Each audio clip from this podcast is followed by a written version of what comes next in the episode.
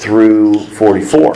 So John 11 11 says, These things said he, and after that he said, saith them unto them, Our friend Lazarus sleepeth, but I go that I may awake him out of sleep. Hmm, that sounds, sounds like some people I know. I like to wake people out of sleep, especially sleeping children. Uh, but, you know, waking out of sleep was Lazarus. And his disciples said, Lord, if he sleep, he shall do well. It's a good thing he's getting some rest. Howbeit, Jesus spake of his death, but they thought that he had spoken of him taking rest and sleep, because that's a good thing. Then said Jesus unto them plainly, Okay, Lazarus is dead. Right. And you, you know, it's kind of funny how Jesus has to speak plainly to some of us. Right. Come on. Right? We can't hear, we, we don't get it. Like he's trying to tell us a nice little parable, and we're like, huh? And so he's just plainly speaking, Lazarus is dead. And I'm glad, he says. I'm glad. I'm mm-hmm. glad for your sakes that I was not there, to the intent that you may believe. Nevertheless, let us go unto him. Wow, what a strange way to look at this. I'm glad Lazarus is dead, and I'm glad we weren't even there to help him. Mm-hmm. Because if we would have been there, it wouldn't, it wouldn't have been able to do what we're going to do. So he goes to verse 39. We, we see that Jesus goes and he sees Martha and Mary and all the people that are, you know, sad mourning and everything. And Jesus says, Take me to the place where you laid him. And then in verse 39, he says, Take ye away the stone. Martha, the sister of him that was dead, saith unto him, Lord, by this time Come on now. He stinketh. Right? He had a chalupa the night before, you know. He stinketh, right? For he hath been dead for four days. Jesus saith unto her, Said I not unto thee that if thou wouldest believe, thou shouldest see the glory of God? Then they took away the stone from the place where the dead was laid, and he was dead. And Jesus lifted up his eyes and said, Father, I thank thee that thou hast heard me. And I knew that thou hearest me always, but because of the people which stand by, I said it, that they may believe that thou hast sent me. And when Jesus, when he had thus spoken, he cried with a loud voice, Lazarus, come forth. And he that was dead came forth, bound hand and foot with grave clothes, and his face was bound about with a napkin. And Jesus saith unto, unto them, Loose him and let him go. Amen. Amen. Would you bow your heads? Jesus, we thank you that you always show up on time, even when it appears you might be late. We thank you, God, that you are never, ever late and you are always on time. I pray, God, that you would help us today to see through your word, God, that you are an on time God and you are still answering prayers. And God, we give you glory and praise in Jesus' name. Everybody say amen. Amen. amen. You may be seated.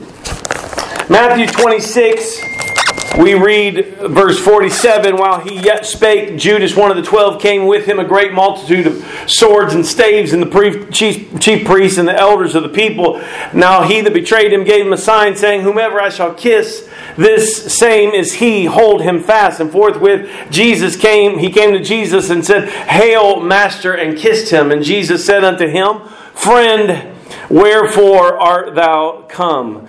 Then came they and laid hands on Jesus and took him. Now, I'm going to just hopefully uh, pull something out that maybe you haven't seen or maybe you've seen it before, but it's been a while. And I want you to think about this with me. All right, so Jesus has a weird sense of friends. One friend is betraying him to his death. The other friend is dead and he don't care. Or, or so it seems, right? And so friends are the, the people that I think we, we sometimes we don't realize how good of friends we have until we lose them. Right. We don't realize how good our friends are until they're gone. And, and our opinion sometimes uh, of people, our opinion of people depends less upon what we see in them than upon what they make us see in ourselves. Right. I have some friends that, that they help me see myself better. It's not necessarily that we're all chummy and buddy, but they just help me to see myself better. And I, I know that. Uh, you know, there's a lot of people that, that get into, you know, this whole idea of I got to have this friend or that friend and how many friends do you have? And, you know, you look at people's Facebook or Instagram feeds and you're like, they got a lot of friends. They got a lot of, you know what? I, there's, I got over 2,000 people on my uh, follower and, and I cannot tell you that I have 10 great friends. Isn't that sad? I mean, it's crazy that you can have so many connections and not really actually be connected.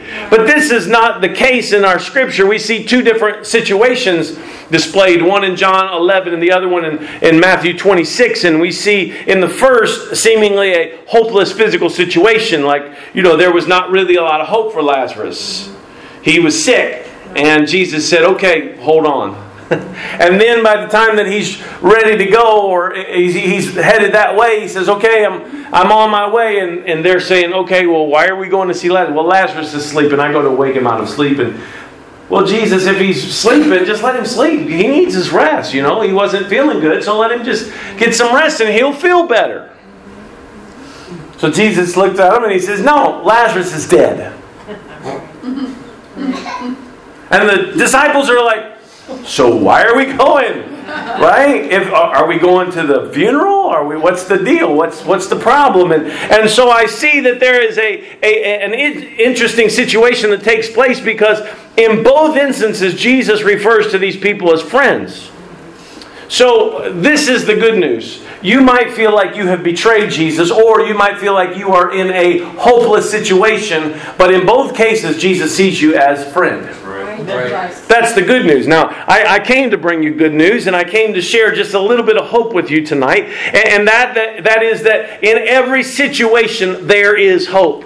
Right. Even when everybody else gives up hope, there's still hope. Yes. Even when the even when the doctors say, "Hey, look, you need to just give up on this," when the when the lawyers say it's not going to happen, whenever people uh, uh, tell you that, that it's no good or it's not going to be what you thought it was going to be, there is still hope. And whenever we look at situations today, sometimes it's so frustrating. Whenever it th- it seems like everything goes against what it's supposed to be, but Lazarus' situation, everybody had given up hope.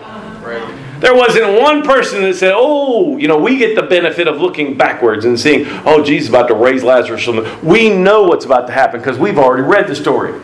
But can you imagine being the disciples, being uh, uh, Mary and Martha, Lazarus' sisters? Like Lazarus, Jesus, Mary, and Martha, they were tight. They were, they were close. And so when they sent word to Jesus and they said, Hey, Jesus, guess what? Lazarus is not feeling good. You need to come heal him. You know what he did? He said, Okay, I'll be there. And he just let it ride. And then when he shows up, Lazarus is already dead. And Mary and Martha, oh, Jesus, if you had just been here. Right. I mean, we know that you can heal people. If you would have just showed up, you could have just showed up and said, okay, Lazarus, come on, get, let's go, let's go. You, you, you're going to feel better today, right now. And it's gone. Right, man. And Jesus can still do that. Yes. He can still walk up to somebody and just, you know, and put you know mud in their eyes and wipe it out of their eyes and tell them to go wash and right. and they're clean and right. they're healed and everything's great. Right. But what happens when he doesn't do it? Right. The way we think he should do it. Right. Right. What happens when Jesus doesn't act like we think Jesus should act? Right. right. Yes. Now you're starting to get where Mary and Martha were. But Jesus, this is unlike you. This is so uncharacteristic. Had you just shown up, this this whole situation could have been averted. We could have just foregone having the funeral. We could have just waited. It would have been great, and we could he could have lived forever. Here's what I want you to know. Should Jesus tarry another hundred years? Okay? Now I don't think he will. But should he? Everyone in this room will be dead. I don't care how many people get healed. If Jesus tarries for a hundred years, everybody in this room will be dead. Doesn't matter how much you get healed. Why is that? Because Jesus does heal, but He doesn't always do things that make sense to us. It doesn't always have to fit our description of, of what we think Jesus should do and how Jesus should be. Physically, there was no hope for Lazarus. They had appealed to Jesus, and Jesus didn't come right away. They gave up hope for anything to happen, and a lot of times we do the same thing. Right. Ah, it's too late. There's no hope now. That that person, they're too far gone. That situation is too it's too out of control. There's just no way. Amen. And we're guilty of it. We're all guilty of it. But what is the thing that in your life has died? What has caused your hope to fail? Was it was it a hope? Was it a dream? Was it a, a, a belief that God was going to do something and then he didn't do it exactly like you thought he should? When Jesus is your friend, just like the song says, anything is possible. Right. Nothing shall be impossible. Judas was betraying, you know, Jesus and, and, and he was betraying his friend, right? Some people make enemies instead of friends because it's less trouble. I mean, I get it. I get it. It's easier to go around making enemies. Man, I'm telling you, I can make enemies like that. You just let me shoot off my mouth for a few minutes and we're good. Right? But it's harder to make friends because friends, people that have friends, they've got to show themselves friendly. Even when they disagree, they still have to be friendly. Even when they're not seeing eye to eye, they still have to work at the friendship. And Judas is betraying Jesus, his friend. Man, I'm telling you, I, I don't know. Like if I was Jesus and I had all power, I think I would have cocked Judas just one time, just like, okay, buddy, all right, I'm gonna let you kiss me. I'm gonna, I'm gonna submit to this, but bam, and I would have knocked him out. I think that that's because that's my flesh. That's how I would have felt. You know, here I am. I'm coming to save the world, and you want to betray me, man. But Jesus didn't do that because Jesus is much better than me. And Jesus walked up to him. He lets him kiss him and embrace him, and he says, "Friend." Friend. And that, that has always gotten to me. The scripture talks about Judas a little bit, and spiritually, uh, you know, we think, well, there's probably no hope for Judas because he betrayed Jesus. But, you know, the scripture basically shows us that Judas was very, he was a very uh, complicated character in the story.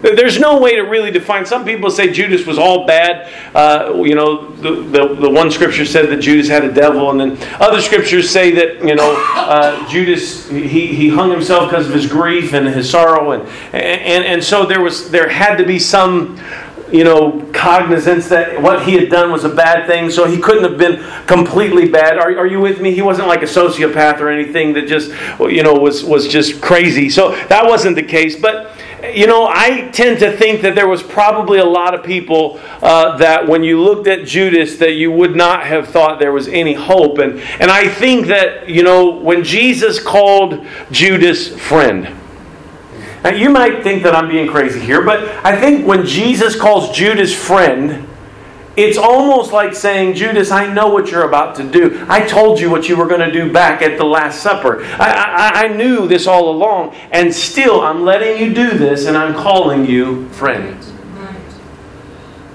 Now, some of you think, well, that, that's just coincidence. No, I think it was on purpose.